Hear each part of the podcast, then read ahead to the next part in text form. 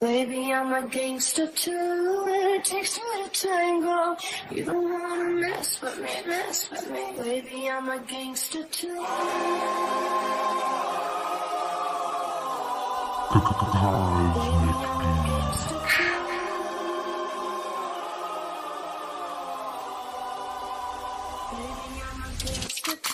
Trigger warning. This podcast may include explicit content that will take you out of your comfort zone and make you question reality. Listener's discretion is advised. Don't fuck with me, fellas!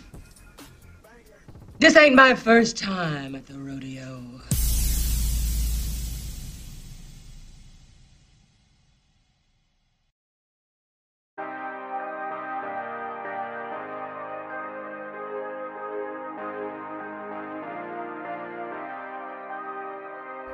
Hello, how's everybody doing? Today we are joined by Janet from Deplorable Nation podcast and Ellie from the Speed Bumps podcast. We are throwing down on the Tunguska blast of 1908. The Tunguska event, if you were wondering, was an approximately 12 megaton explosion that occurred in Russia. The details of what happened that night are just not adding up for our conspiracy minds, and Janet and Ellie join me in revealing what we think actually occurred. And to find more from Janet and Ellie, you can click the links in the show notes, and it will take you over to their podcast. This is a crusher of an episode, a lot of great info here. I hope you all enjoy it. It was definitely revealing as to how long the government has been convincing us that anomalous, mysterious events are just meteors or da-da-da-da-da. Yeah, right, assholes. We know what's up. And we're going to talk about it in today's episode. I hope you enjoy it. Let's dive right into it.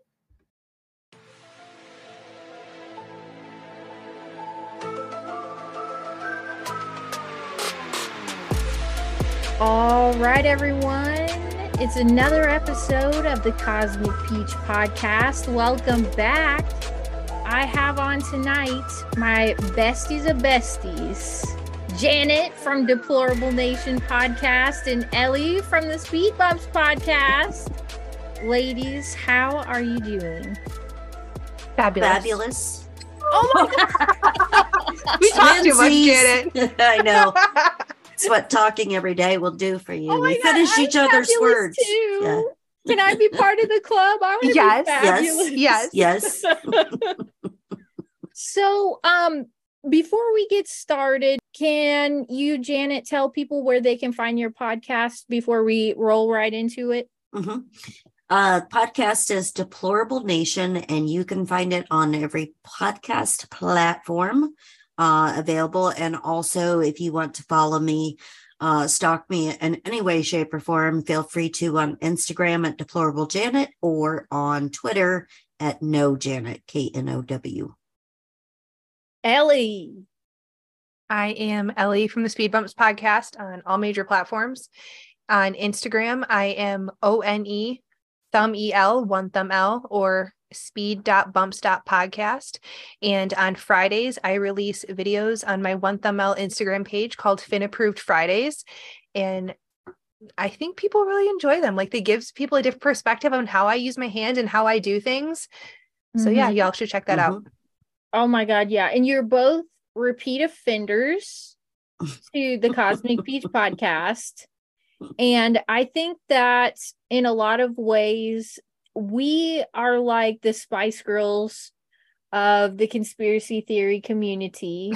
Where there's one, there's always the other. So Janet, Julia, Ellie, we're kind of a trio of sorts. Although we don't plan on having a bad breakup or anything in public.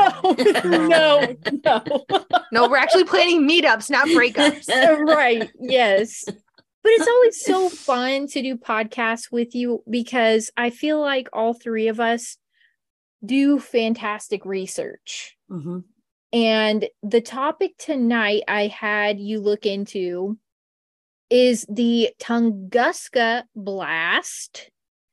And I don't really have a plan for how I want to lay this out because it's just a fucking hot mess. So I guess I should just tell everyone what it is, and then we can kind of just go crazy with it. So on June 30th, 1908, 7:13 a.m., something streaked across the sky above Russia and exploded over a densely wooded area near the Tunguska River.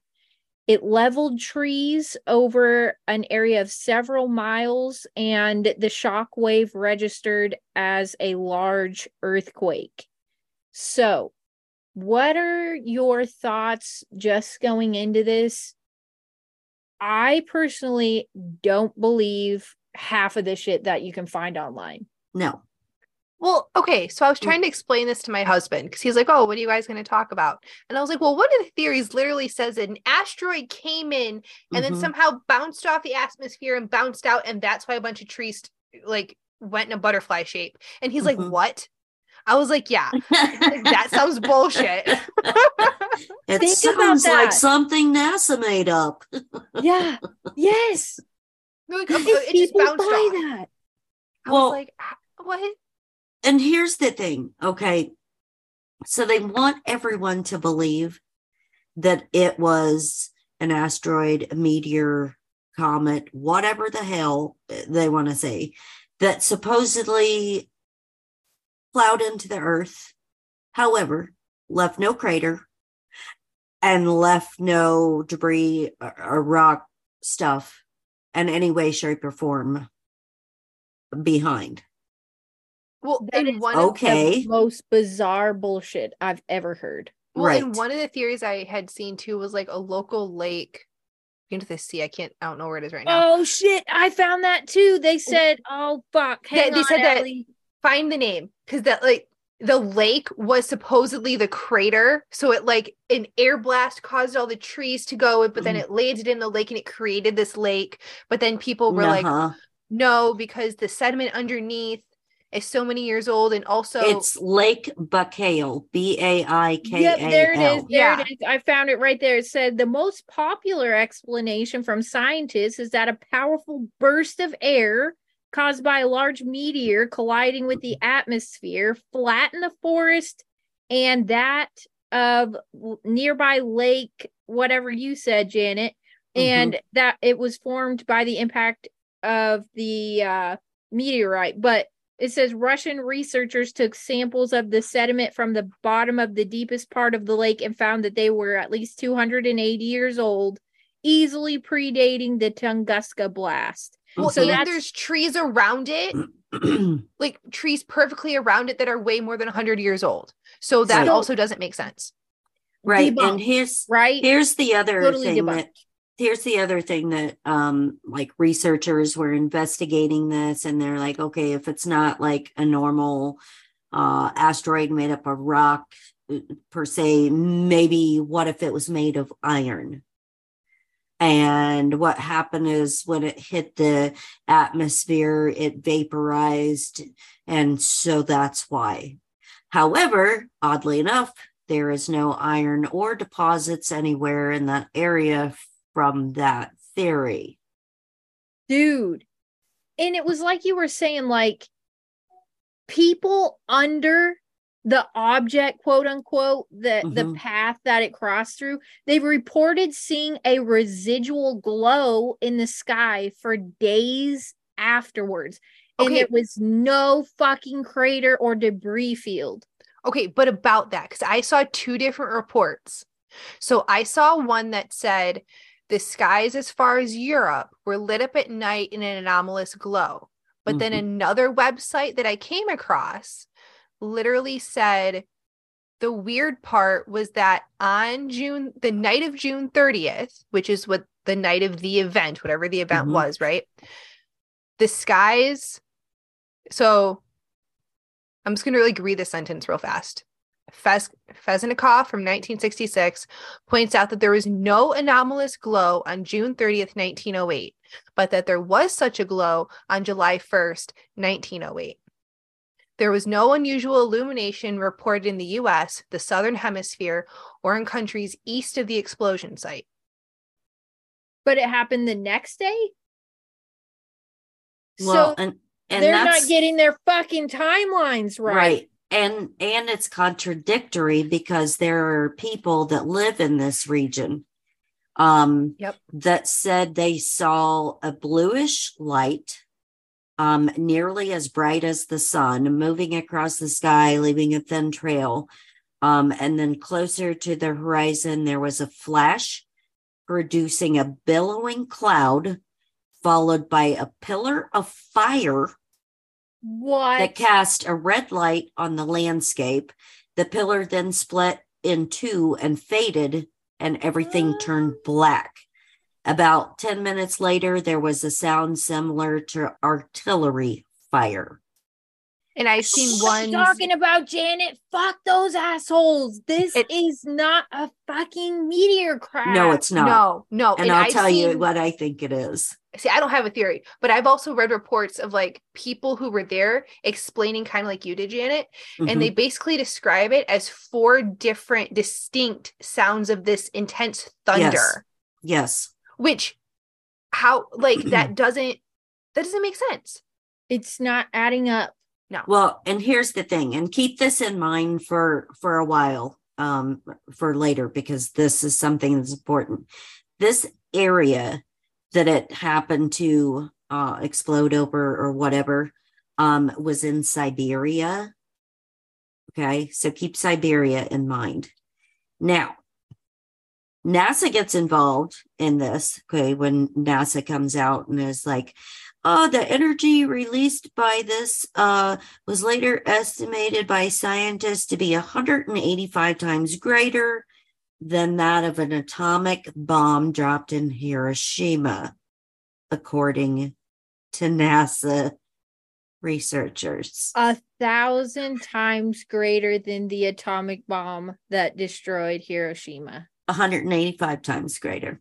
Oh my God. Because I found like some shit about like it flattened 500,000 acres of pine forest. Mm-hmm. So think of that. Right. And so if you look into fission, nuclear fission and nuclear fusion, okay, supposedly, now this is a supposedly, the first actual reported testing, nuclear testing, was in 1945. However, I'm going to tell you why that's false. It produced a 217 megaton explosion just recorded from fission response. However, in fission and fusion of the nuclear type, everything will glow blue because it is the natural reaction when the nuclei interact and are smashed together or whatever, especially when there's water present, it causes a blue glow. This is not made up. This also holds true for modern day radiology. If you're having a nuclear radiological procedure, parts of your study, if they're doing like CT guided or whatever, those parts that they subjected to that nuclear radiation actually glow blue. And you're not supposed to cross international borders for like 24 hours. Don't ask me how I know. Correct. Oh shit. And you're considered radioactive. And so if you have a nuclear thing, any kind of nuclear testing done, nuclear thyroid destruction, or anything like that, you are considered radioactive, and you cannot share common household items with your family. You have to eat off paper plates, use utensils that are easily thrown away. You have to use like seat covers and stuff for the toilet, all of that stuff for a certain period of time. So it's like having a real fucking bad case of bed bugs. Yes. You're just fucked is what it sounds like. So keep in mind that they said during this experiment, like they were talking about things, the sky glowing blue, right? and in fission and fusion reactions, even after the atoms are fused together or whatever, the reaction stays blue. Even for a while afterwards, it will start to get fainter over time, but it stays blue for a while, which explains why they were seeing that in the sky. Well, and now, they didn't go test for at least a decade, right? Uh-huh. So any type of radiation would have been long gone. Would have been gone. Mm-hmm. Well, let me ask you, does it ever fizzle into a red color? Because there are some weird reports of red. Yes, and that's what they said, is that it started out as blue, and then when it got closer to the horizon, there was a flashing and then a billowing cloud produced, followed by a pillar of fire that cast a red light on the landscape. So people were talking about it was blue, and then it turned to red, and then later on, they were hearing these sonic noises or noises that sounded like artillery fire. And then the pillar of smoke turned black. So what you guys can't hear, hopefully not, is Mike is yelling at me things from the kitchen as he's hearing me talk. And because I'd asked the question about how would they hear four booms, and he's coming over showing me shit. Mm-hmm. His thing is it broke the sound barrier. And so either from four separate points broke the sound barrier, because people don't have at that time the vocabulary to understand what a sonic boom is. Right. So they say artillery fire. You have to put it in the context of the culture of the time. Right. I was going to say what they knew at that time for weapons. So he said it was either 4 points or it was four separate echoes. Mm-hmm. Yeah. So get this, and this explains it completely. So you dig deeper into nuclear testing and stuff. And so back in the 1800s, they already had rocket capability, right? Rockets and missiles. They had that capability. It was already developed by that time. So when they get into testing of nuclear weapons, they do, there's four different kinds. They do atmospheric, they do underground, they do underwater, and an extra atmospheric test. This is where it gets interesting. This is a test that's above the atmosphere with the nuclear stuff carried up on rockets. Okay. When it's launched, it generates a nuclear EMP. Okay. Electromagnetic pulse, which is the boom, which is the same as our electromagnetic weapons that we have nowadays. There's very distinctive sound, but that accounts also going through the different layers of the atmosphere, why you hear four different noises, because it's getting closer to Earth, which also explains the different colors. And then the actual explosion, which is the cloud that turned into the black smoke. So boom, boom, boom, boom. Right. Well, okay, ladies, it was nice talking with you. But they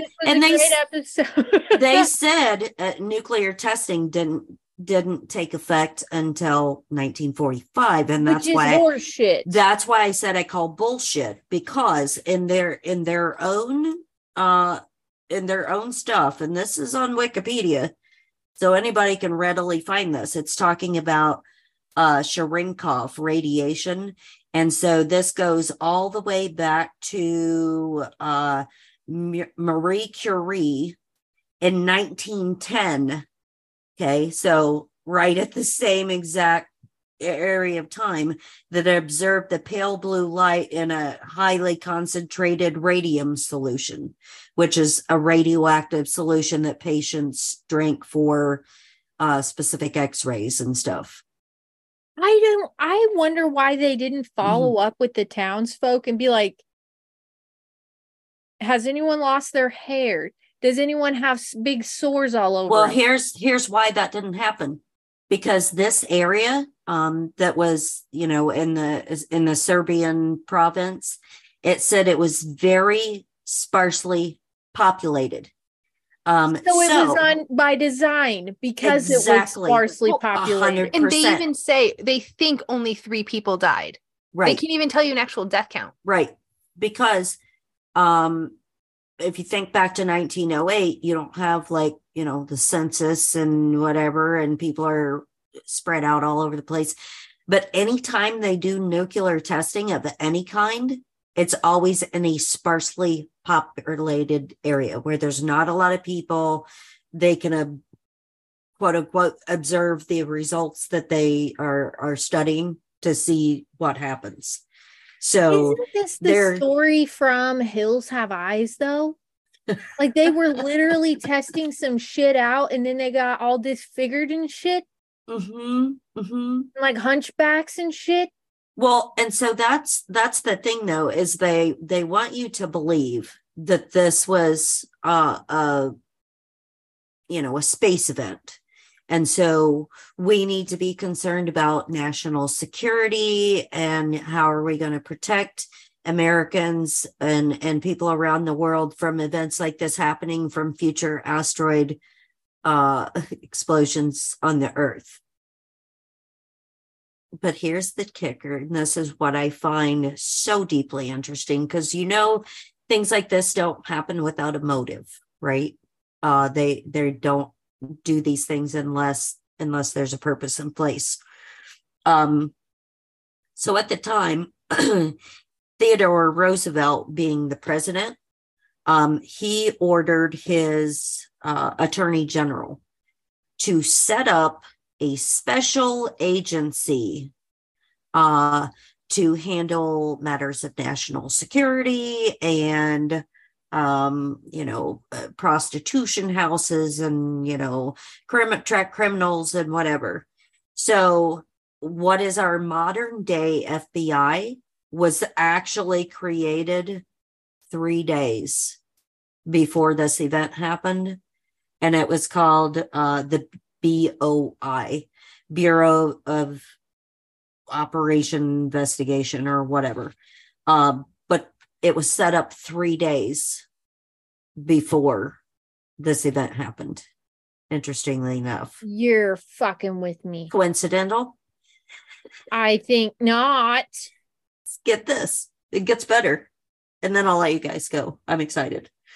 Lay it on. So, okay, it's the Bureau of Investigation. That's what it was. So 3 days beforehand, they created this organization that was going to run point back at the time because NASA hasn't been created yet. So this is all going to be under national security, right? And so when they created this, they waited until December to tell Congress that the modern day FBI had even been created. Using tax dollars. And what did they hire? They hired initially at the time 34 agents, most of being military people. Fuckers. So you feel like this is definitely connected. Yes. And here's another thing that I found. Because around the exact same time, remember I said Serbia earlier, this is in Serbia, this quote explosion took place. Right around the same time, there's a Russo-Japanese war going on, 1904 to 1905. They were fighting over, you guessed it, Siberia, sorry.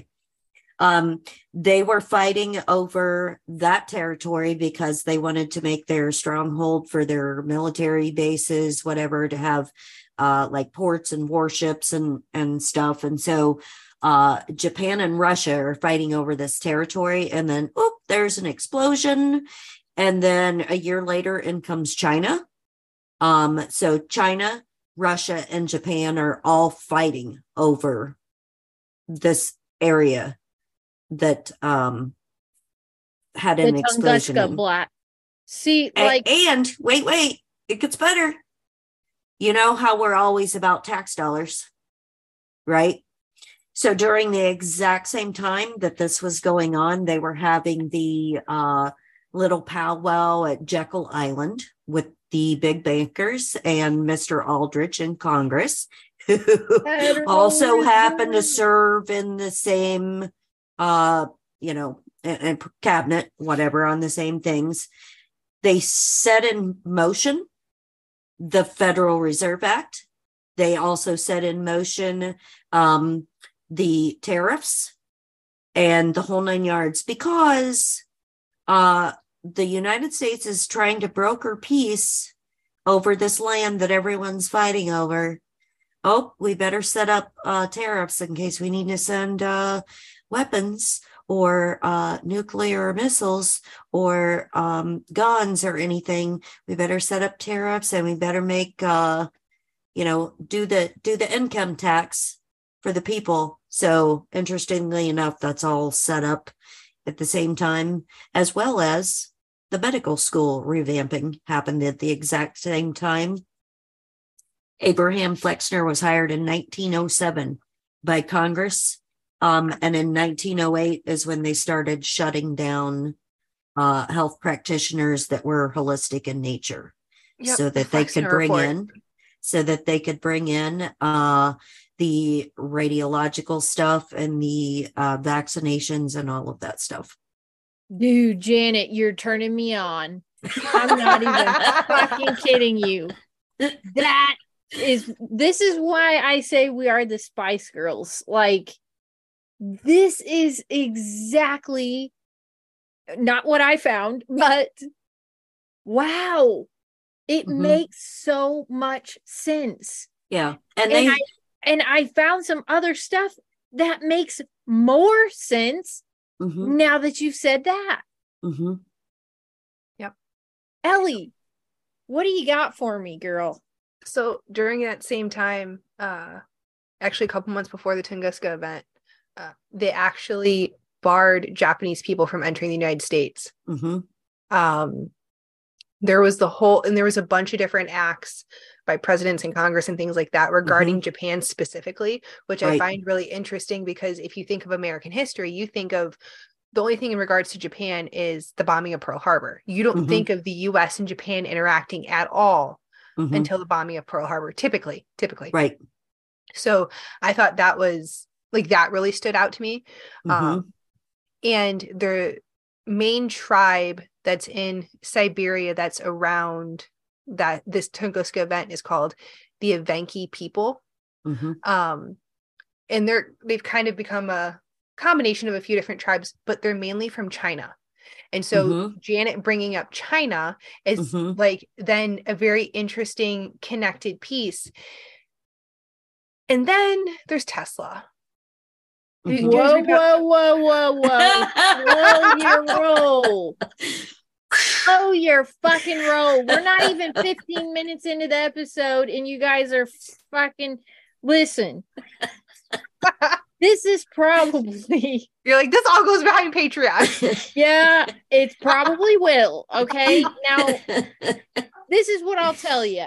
This is probably one event in a series of events, as you ladies are beautifully lining out for us. But before we get into that, because fuck you, Ellie, that was going to be my fucking, that was it. Okay, so wait, then I have something else too. Okay, say that first, and then let's do Tesla together. Okay, that's fine. So what I do find interesting is that 1908 was considered one of the coldest years on record, but no one actually blames it on this Tunguska event. It's just, it was anomalous. And the time before that it was really cold was 1880. But then I also find very interesting is in 2013, there was a comet over a part of Siberia. I'm going to try and pronounce this in Russian. Weird, huh? Chelyabinsk, Chelyabinsk.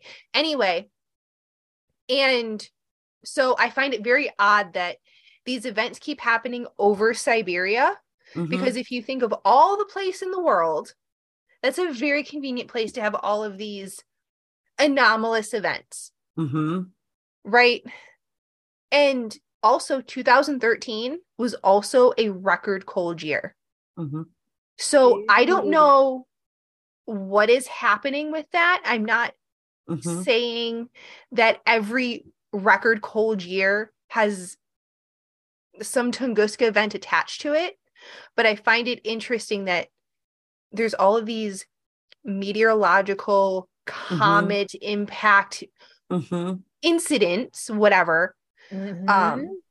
Which at the same time then have a record cold year. Mm-hmm. Well, I have to remind the listeners of a previous episode all three of us worked on, and they'll have to go back and do some digging for this one, but it was the one where we covered the Philadelphia mm-hmm. experiment. Mm-hmm. And we talked about how all these fuckery events happen in association with the number 8. Mm-hmm. Yep. So now we're talking about Tunguska happening in 1908. Yep. And then you just said, Ellie, the coldest year on record before Tunguska was 1808. Yep. And then, yep.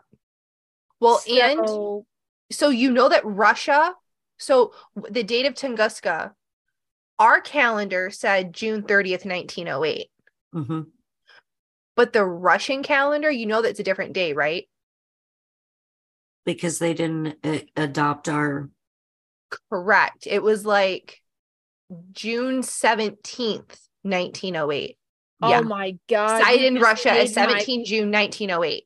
You just mm-hmm. made me get like the fucking goose pimples. So now you're talking about another 8 there because 7 and mm-hmm. 1. And right. Wikipedia, you Janet or Julia had said it was 7:13 a.m. Wikipedia says 7:17. Now that's only 4 minutes difference, right? Mm-hmm. But however, numbers just for the matter. Sake of it, I'm mm-hmm. gonna go with 7:17. Let's put the real time in there, right? I mean, there are notorious events like this happening around 8. We already discussed that in mm-hmm. the Philadelphia experiment episode. But so the reason, and you may have wondered this, I decided to bring this to everyone's attention is because I recently did a breakdown on Ghostbusters. And at the very end of Ghostbusters, he looks at one of the characters, Dan Aykroyd looks at him and he goes, "You've just been a part of one of the biggest interdimensional cross rips since the Tunguska blast of 1908. And he literally describes it as an interdimensional cross rip. Like they were doing some kind of experiment to rip into timelines. Mm-hmm. Okay, so hang on. So we won't talk about Tesla for a second. But what I find interesting is during 1908, so January 1st, 1908, the British Nimrod expedition led by Ernest Shackleton set sail from New Zealand for Antarctica. And then I have to find it. There was another guy, I think in July, he left for the North Pole. Maybe it was August.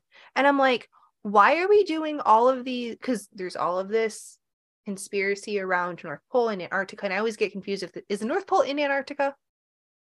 I'd be lying. Or is that in the Arctic? It's, I don't know. It's somewhere in the vicinity. But there is a lot of that conspiratorial type of talk around Antarctica and yep. how, you know, can we tangent for a second? Yes. Do you really think the Titanic even hit an iceberg? Like there's no. all this stuff about, and I've said before, if I want to see the fucking Titanic, I'll just watch fucking Leonardo DiCaprio and some shit.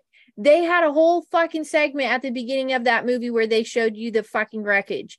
Why the fuck are people going down there? Do you know what I'm saying? Like with the submarine and shit, there's always some funky ass shit where it's like, oh, well, we're traveling to this and then whoopsie, everybody died. or Tunguska event, or it's like, oopsie, our bad.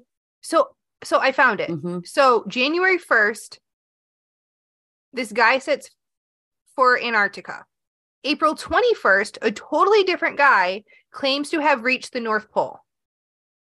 And then July 6th, Robert Peary then sets sail for the North Pole. Why are we doing 3 Arctic and Antarctic expeditions in like 7 months? Right. And one of them is 6 days after the Tunguska event. Mm-hmm. Fuckers. And where's the financing coming from? That would be an interesting thing. And part of my tangents and going down rabbit holes and whatever. So later in 1908, there was another presidential election, and William Taft became president, and his VP was James Sherman. So Taft was skull and bones. Tubby Taft. And then he was also appointed previously the governor of the Philippines right before this, which the Philippines was another area that they were fighting over and for the territory war. And then, let's see. Hold on, I got to find it because this is super interesting. Taft, his children, his daughter Abigail, married John Davidson Rockefeller. Oh my God. Who was the son of Standard Oil co-founder John D. Rockefeller. His descendants, including his namesake Nelson A. Rockefeller, became, of course, the powerful figures in politics and banking, controlling a lot of the committees in Congress at that time. And also put in place the people that were setting up the design for the central banking. And so that is where the Aldrich is the one, his daughter Abigail Aldrich is the one that married a Rockefeller. And then Aldrich is the one that set up the federal banking system. Well, which one was the one they took out on the Titanic? Well, I can't remember what his name was.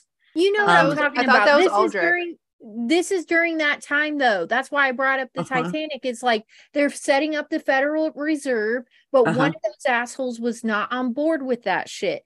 So, oopsie, they hit an iceberg. You know what I'm saying? Yeah. And it's like this all goes together. This is all part of a big fucking plan. This wasn't just accidental Tunguska blast, accidental Titanic hit an iceberg.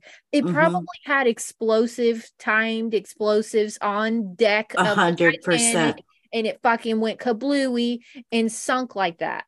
Because if you think about like what they say the breakage of the ship was, if you're hitting an iceberg head on, the front of the boat is going to crack. But it cracked in the center and the two pieces, so there was something in the hole in the center, in my opinion, that was down, in the hole area where that happened. I promise you, Janet, they had explosives in the hole and they waited until they were in the middle of nowhere, like Tunguska, and no witnesses. And sunk that motherfucker. All the poor people, they didn't have a chance. It wasn't all romantic and poetic like in the movie. They fucking threw those little assholes over fucking board. And all the rich people got on the lifeboats. There wasn't any, Rose blowing the whistle, and it wasn't like that. No, they just locked the door to the lower levels. They didn't even throw them overboard. They just locked the door to the lower levels so they couldn't get out. They drowned them. Precisely. But that's why I find it interesting that you brought up like the second event in 2013, where it's over like the same area. And you know, like unseasonably cold and the whole nine yards. What are the odds of an asteroid, wink, wink, going to the exact same place? I mean, like, it's not the exact same place, but there's... It is really in the same area. It's really close. And there was actually an article that I came across, and it was making fun of the people, or making fun of the meteor, because it was like, yeah, people are going to come up with some crazy conspiracy theories because they're going to relate it to Tunguska, and it's totally unrelated. And I'm like, if you feel like you really need to write a piece to preempt, right, that they're all crazy, then there's probably something there. Right. Mm-hmm. Like, yes. Well, and here's the great thing about scientists, and I say that laughingly, stating that, you know, that this is definitely an astrological event. It was an asteroid or comet or whatever, but there's no evidence of anything happening from that. There's no debris or anything, but take our word, because we're scientists and we're guessing. And what they said was, if it would have been like a regular asteroid that, like Ellie said first, that like come in and then like bounced off the ionosphere and went back out or whatever, the force that it would take to cause the blast zone that it did, it would have been anywhere from like 285 to 535, I think it said, meters wide. Janet. Now, so, come on. But okay, they didn't find a single fucking rock from that? Do you know what I would compare it to? And then, I'm so sorry, Ellie, I'll let you go right after this. I would compare it to, you know how when someone's guilty, they go out of their way to, like, over-explain things? Yep. It's like, you're not cheating on your husband or wife, but all of a sudden they're like, wanting to check your phone or something. And why do they all of a sudden think you're up to something, unless they're up to so? And then they come up with this big lie story about, well, you know, every time I hear an explanation like that, it's like, you're giving too much detail. You don't know what happened, and you can't say what really happened. So you're like over explaining stuff, and the science doesn't even make sense. And it's just outlandish. Well, and here's the thing. Okay, we didn't have the capability to monitor, which I still don't believe we do, but we didn't have the capability to monitor back then the speeds of, you know, asteroids or space debris or whatever junk they want to come up with. But NASA can tell you exactly how fast it was traveling, exactly what the megatonnage was from impact, kind of like they can measure all the way from here to the moon. The more details they give, the worse the lie is. It's like they overcomplicate everything and give way too many details that nobody's going to give a fuck about or even know what the fuck they're talking about, so they can just seem like they have it figured out, and they don't. They just don't. Ellie, what were you going to say though? Okay, so I have like 6 different things. So part of it's going back, and then part of it's like current shit. Okay, so remember that Robert Peary or whatever that I was like, oh, he went to the Arctic on July 6th. In 1984, he had found the first Western explorer to reach the Cape York meteorite, and was like in the Inuit area. So if you're going to really think that there's a meteor and need someone who's really good with cold, he sounds uniquely qualified. Like, I get that Russia like wasn't letting people in, but like, why didn't he go? Like, there's something about this Arctic thing that's, it's off, and it's bugging me, and I can't figure out what it is. But then I was looking at newspaper reports from around this time. And can I just like read you this little snippet?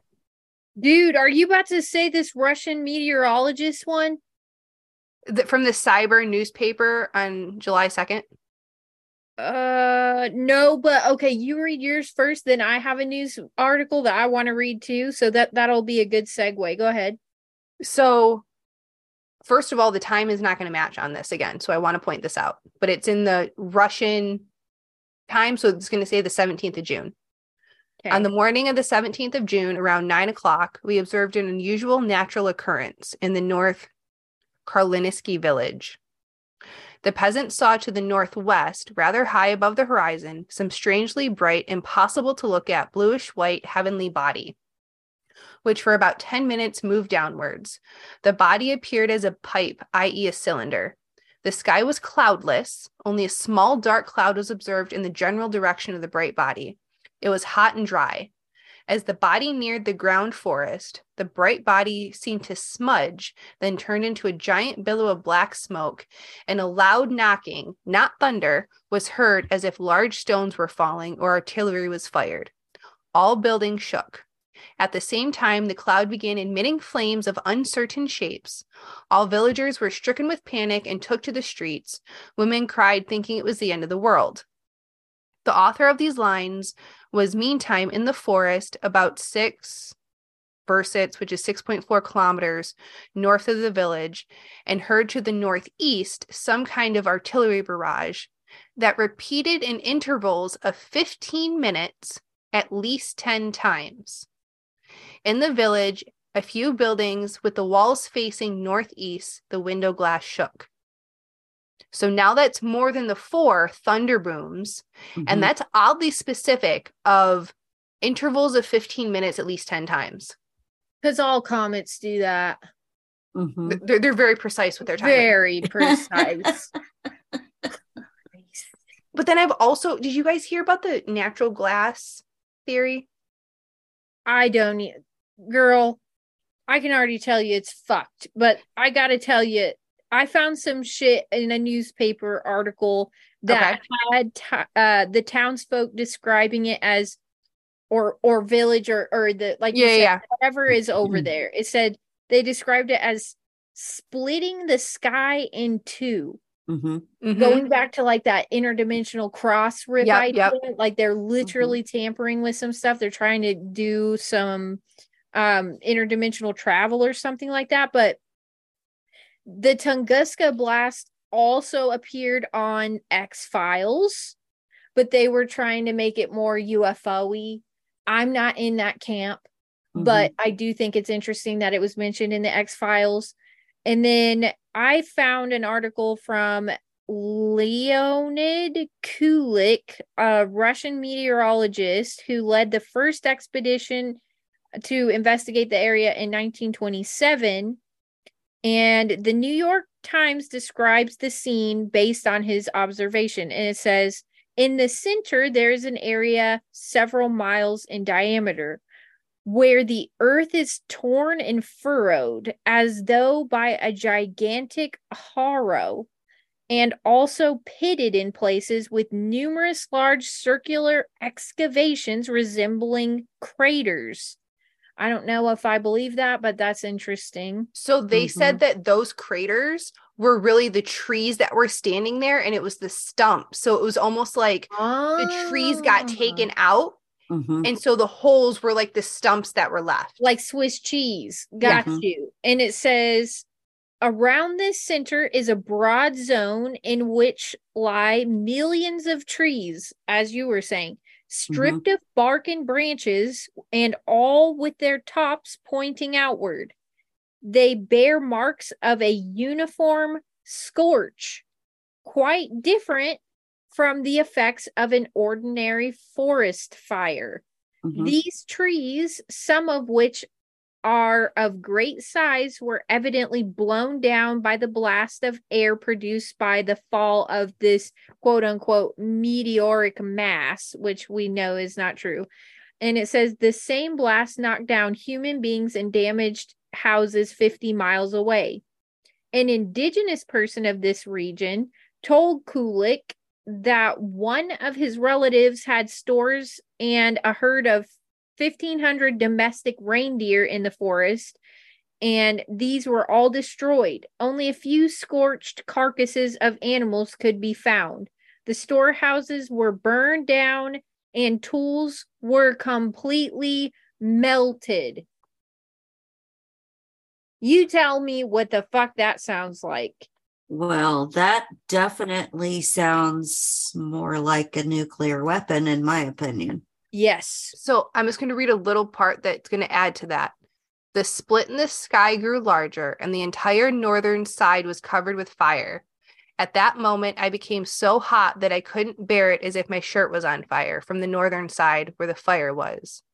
I wanted to tear off my shirt and throw it down, but then the sky shut closed and a strong thump sounded, and I was thrown a few meters. Mm-hmm. Are they like trying to open a portal to hell? Possibly. No. So all this time when we're thinking that maybe there's something going on in Antarctica, maybe really we should be looking at Siberia. Well, how far is Antarctica from Siberia? I don't know. Oh no, I'm gonna Google like that. Are they trying to open the ninth gate here? Possibly. I'm serious, because even if you account for the blue color and the sonic boom noises or artillery noises, whatever they describe it as, that does not. How do you have trees that all go in this crater, but all their tops are facing outwards and all the bark is stripped? Makes no sense. No sense. Melted tools and scorched animal carcasses. So it says only a few scorched carcasses of the animals could be found. That means they were disintegrated. There's a difference between if you go see, like I was saying, kind of in The Hills Have Eyes, where there was a blast that went off.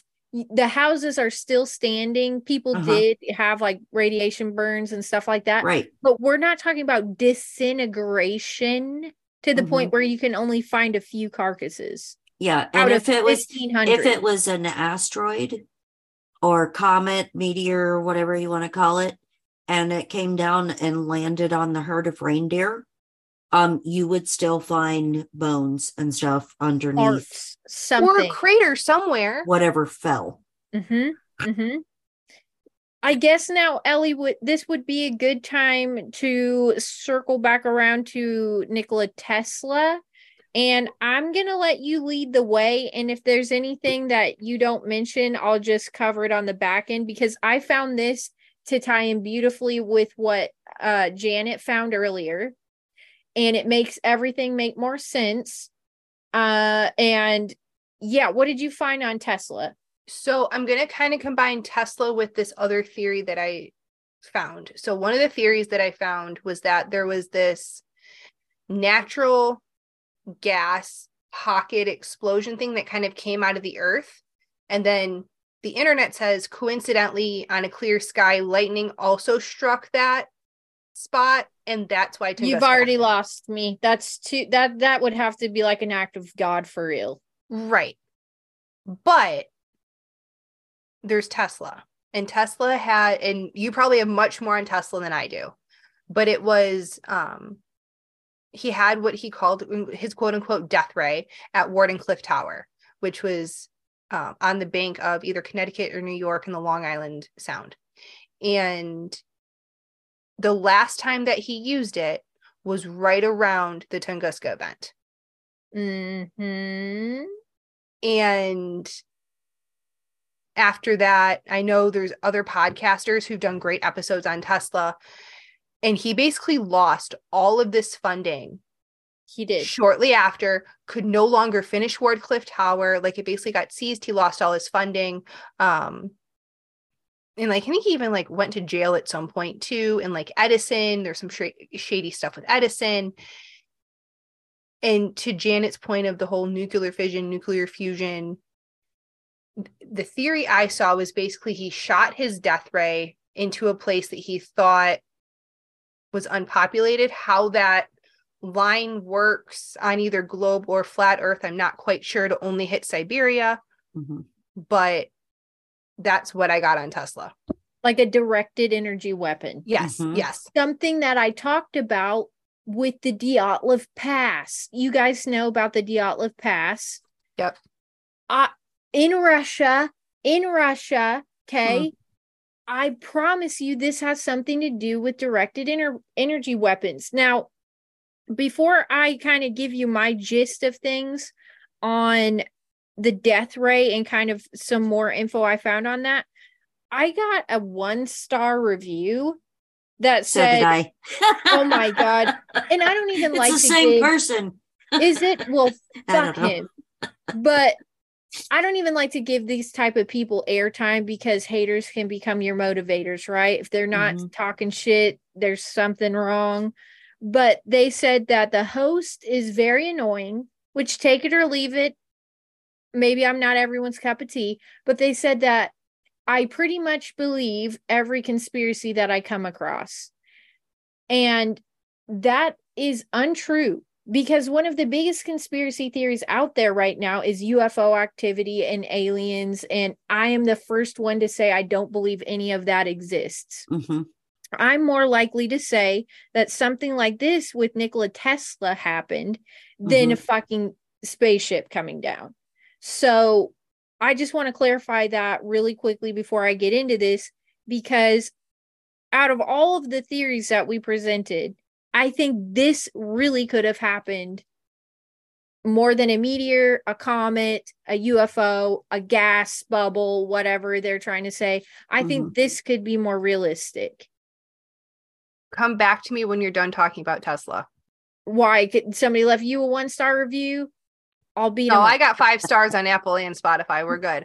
Oh. But yeah, hang out with us too often. You'll get that 1-star review. I had an idea that popped into my head, but I want you to finish talking about Tesla first. All right. Let me just spit this out real quick and spill the beans on Tesla here. In the late 1890s, early 1900s, Nikola Tesla was working on the means to transfer large amounts of electricity through the air. His experiments were failures for the most part, but there is a claim that while working on this, he sent a blast from Colorado to the north over the North Pole and hitting Siberia, causing the Tunguska blast. And now it goes on to say the U.S. government then came in to hush it all up and keep the Russians and the Tsar from finding out about it. And then the U.S. government then kept pressuring Tesla to repeat the experiment for a long-range death ray, quote unquote. And what we do know is that when Tesla died, FBI officials rushed into his New York hotel and confiscated all of his belongings. And among these were supposedly the plans for his death ray. Now, what did Janet just say about the FBI? Right before this Tunguska goes off? 3 days. 3 days before the Tunguska goes off, they're forming the FBI that will later confiscate all military people. They knew he was going to do it. They probably asked him to do it. They knew all about it, that they wanted him to do it. So that's why I'm saying, like, this is by design. It's always by design. And go ahead, Ellie, what was your thoughts on that? Keep talking for a second. I'm down a rabbit hole. Hang on. Oh, you're looking into stuff. I mean, Janet, what do you think? You know what? It makes perfect sense to me that would be what it was, because like I said, with looking into like the nuclear weapons and stuff and the exo-atmospheric thing creating that nuclear EMP. Okay. And so you've got the shock waves, the blast that like leveled things, because that's what EMPs do. And then because, you know, the technology behind what Tesla had, I definitely think that is all tied together 100,000%, because like I said, the fighting over that territory in the first place, and then, you know, jockeying for position with other countries, and then instituting the federal banking system and setting up the income tax system and tariffs at the same time. This is all going at the same time because, like, the automobile was designed the Wright brothers plane was designed. The Wright brothers partnered with other countries to send them their aircraft. And then lo and behold, the government starts doing tariffs. And if you want to get even deeper into it, Tesla has been quoted as saying that he was kind of like channeling beings and spirits, right? Get these ideas from, and then they're describing it as splitting the sky, pillars, and this interdimensional cross rip. And it's like, dude, everything is spiritual in nature. Like, this is a spiritual war. And it's not that I believe every conspiracy I come across, but some things just make fucking sense. Yeah. And like, so, why are those quote astrological events in that same area? Why are they in an area close to each other? Like, what is there that these things focus on? Dude, don't they say that the seat of Satan is like in Russia? I think it's in the Catholic Church in the Vatican. No, I'm kidding. There's a scripture that describes the seat of Satan, and someone who's way, way better at decoding scripture looked into it and they pinpointed this area. And if I'm remembering correctly, they said it was in Russia. Now, knowing this shit about the Tunguska blast and Tesla channeling spirits, and they put it in the Ghostbusters and X-Files, like this, and is countries like, fighting over that countries area, fighting over it. They're introducing the Babylonian money magic system. You tell me that's not spiritual. Okay, so this follows what you're saying, and I'm going to take it a little bit farther. Take it. So that people in Russia or in Siberia, the Evenki people, they actually believed when the Tunguska happened that Agda, the god of fire and thunder, had returned to strike them down with an invisible fire. And I just got done listening to your episode with Gary Wayne, the most recent one, Julia, which is why like my wheel started turning and I had a rabbit hole moment. So then tying in what you said and how, and then Gary Wayne and how the polytheism and the pantheon of gods and the demigods and how what these could potentially look like, creating a time rift. And then Mike, my husband, sent me a text and goes, what if the plot to Hellboy wasn't just a movie? Oh, they always put some truth in films. And for those who don't know, the plot of Hellboy is the Nazis attempt to open a portal to a paranormal dimension in order to defeat the Allies, but are only able to summon a baby demon who's rescued by Allied forces and named Hellboy. Like, think about that. Did they bring in baby Hellboy? Well, fuck what was the most popular show on Netflix recently? Series. Lucifer? I don't know. That's what Mike said. The, oh, what the shit? I just had a brain fart. You know, the one with the kids where there's a portal and they have to, things. There you go. Why would those be, why would all that stuff be coming out, you know, and. Well, even so, Mike and I are rewatching the series called Fringe. And it's basically along this line of parallel universes and a time rift, and it's a good series, but it's now making me think of the whole basis is one of the characters, his son died, and so then he went to another world to get his son from the parallel universe and basically bring him back, but it created this weak spot, as they called it, in time, and it caused problems for both dimensions. A great place to do that would be the middle of nowhere. And who's going to believe a bunch of fucking reindeer herders? Yep. Exactly. Like, who, they're not. Like, I was reading, like, they very much at the time still lived like you would think of a typical Indian or Native American, wearing reindeer skins and like things like that. Like they lived off the land. I swear you guys got to look into this whole seed of Satan thing, because seat or seed? Seat, like the throne. In Russia?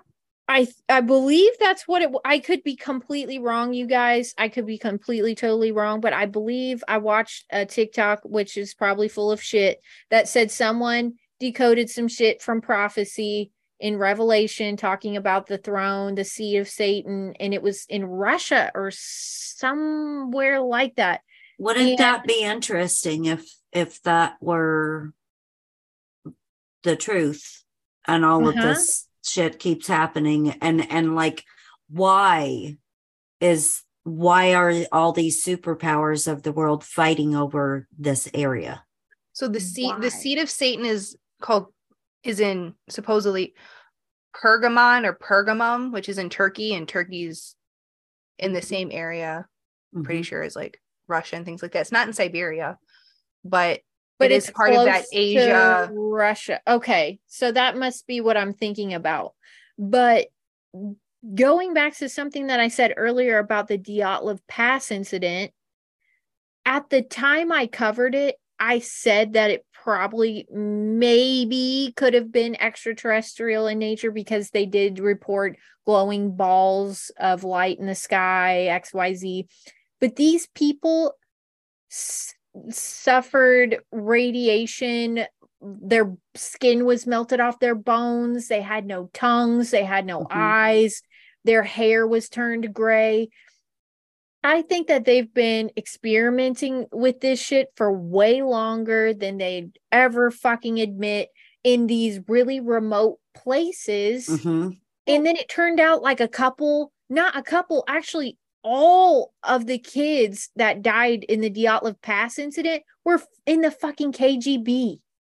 Well, in Russia has always wanted the gold standard, and they've still been on the gold standard. I don't think they ever went off. And so they're the opposite of the U.S., right? Because the U.S. is not on the gold standard. And so that ties into the Federal Reserve. You know what's interesting about that? What? Is that happened at the exact same time in 1908. With the gold standard and argument, and they didn't want things to be on the gold standard, and they didn't want things silver-backed either. And so all of that was going on at the same time. Now, I have a question about that pass incident. When did that happen? Let me look it up real quick. It could have been, if it's close to the same time, I'm going to shit my whole pants. Well, and think of it in this aspect. They always test anything in an area where there is a different language. 59. Okay. 1959. Makes perfect sense, because like even if you think about Bill Gates testing vaccines and stuff, he doesn't test them in the United States. He tests them in remote villages in Africa, India, or in remote places in India, and they do the same thing with weapons testing all the time. But Russia's, I was gonna say, like, Russia's just always been super secretive. They've always been not wanting to be a part of what everyone else is doing, and so it would not surprise me that Russia's trying directed energy weapons or something else, and we don't know about it. Right. Or there's accidents in these developments and they're writing it off as meteors or bear attacks. Like, right. And that's why I said when supposedly the first nuclear weapons test was in 1945, but in 1910, they're recording it in medical observations. This blue glowing light from radioactive material. So that technology existed during this time. And probably 100%. For a long time. Actually, right. Ellie, so you liked that new Gary Wayne episode? Yes. I tried to bring a little something different to the table. Now, there are islands around the world where I do think that they're testing shit out on, because mm-hmm. they're also sacred. Mm-hmm. So they pick certain locations based on the significance spiritually as well. Mm-hmm. So it does interest me. And I just actually spoke with someone who's been doing a lot of help with human trafficking in Russia. And she said when she got over there in Moscow and some of these bigger cities, she was disgusted, appalled by the amount of human trafficking, child trafficking. And for a long time, Russia was not Christianized. So there is some type of weird spiritual weird shit going on with Russia. Well, didn't Gary Wayne in one of his episodes, and maybe it wasn't with you, but with someone else, didn't he say that one of the people from the Nephilim like went into Russia? Am I remembering this correctly? Yes. Mm-hmm. Because rabbit hole, thought experiment, whatever you want to call it.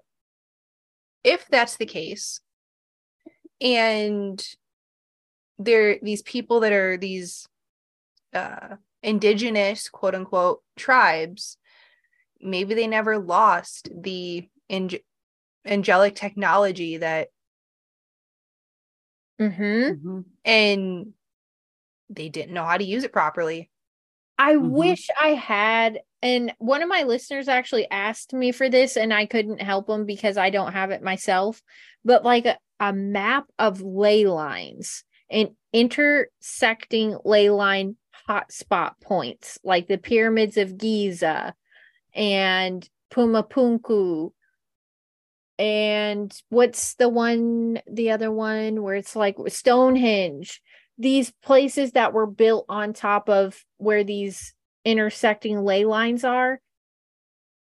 How do we know that there aren't significant events like Tunguska, Dyatlov Pass that are occurring on these hotspots, ley lines? And I think that they are portals in a way, because if you look at a lot of the ancient architecture, there are doorways in mountains. Mm-hmm. There are destroyed remains of these advanced civilizations that were built on these power points all over the world. They were tapping into some shit. Mm-hmm. So how do we know that they weren't, as I was saying earlier, trying to create this cross rip at one of these ley line points to open some shit up? And God only knows if it was ever closed.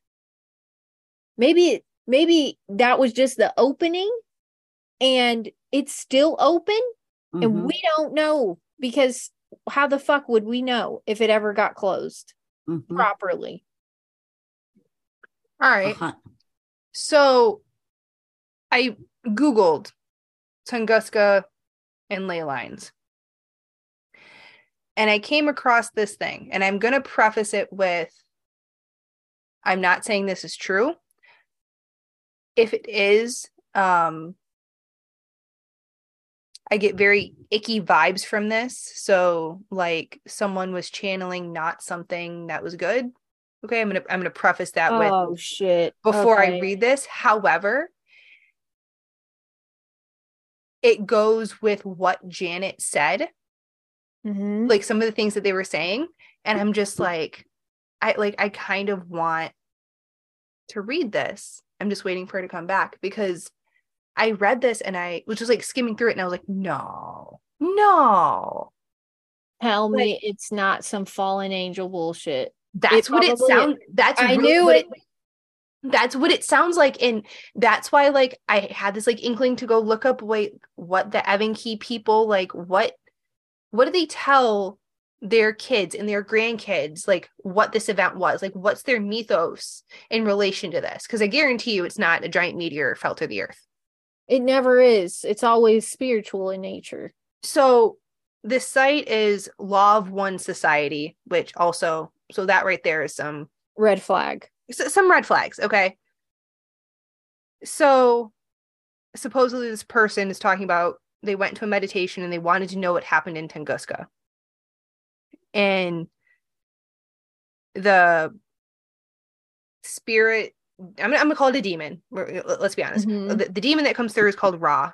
And it says, so the person asked, can you tell me what caused the crater? But we know there's no crater. The destruction of a fission reactor.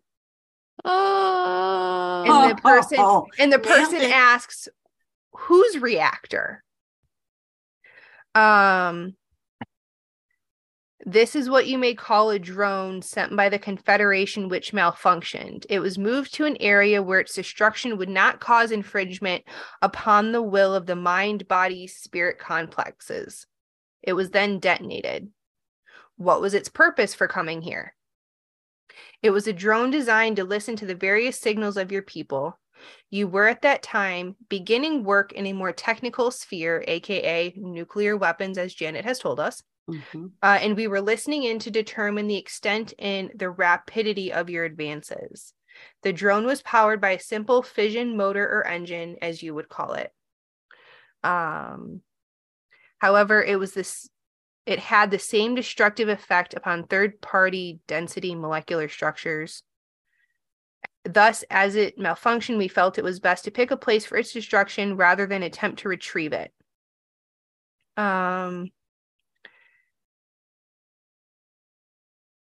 Was its danger both blast and radiation? The radiation does not drift with the winds as the emission of your somewhat primitive weapons do. Let me tell you what I think about that. Like, so given what Janet told us, given what you said and talked about with Gary Wayne, and then I randomly come across that by Googling Tunguska and ley lines. I'll tell you what, I've done some research on the Law of One, because when I started my conspiracy theory journey, I was a deluded asshole like a lot of people are. And I got into David Wilcock and Corey Good and the Blue Avians and all this stuff that's now found out to be a total bogus lie story and made up. But David Wilcock always references the Law of One. They were channeling some dark entity called Ra. I don't care who gets mad at me for saying it. That's what they were doing. And if you think in terms of a demon, they always pair a little bit of the truth with a lot of bit of a lie. And they give you half truths. So was it a nuclear reaction or nuclear fusion or fission? Yes, it was. Was it what they're saying it was? Probably not, but they give you a little bit of the truth and confuse it with a massive lie. So you never get the full story. I didn't have to channel any dark beings or light any fucking incense out of my asshole to figure this out. It just took me, Ellie, and Janet with logical and critical thinking, putting the pieces together, and I feel like we've developed a pretty sound explanation for the events that occurred. Well, you want to know what the funny thing is of why it made me think when I was first reading about it and people are talking about blue. My first thought was nuclear, because I'm like, okay, well, I had a lot of time around like nuclear testing and stuff like that over my career. And I was like, that sounds much more nuclear. And then I was like, I gotta, like, I had my husband, I'm like, check and see like what else was going on in that time frame. And then I'm like, you know what? That person's name sounds familiar. Let me look more into them. And I'm like, oh, this is like follow the money trail. The whole way through. That's what this is. It's followed the money. That's the Babylonian money magic. So I think we've pretty much summed everything up. And this has been a hell of an episode. We covered everything. We covered every possible tangent and tirade. That every rock has been turned over and looked under.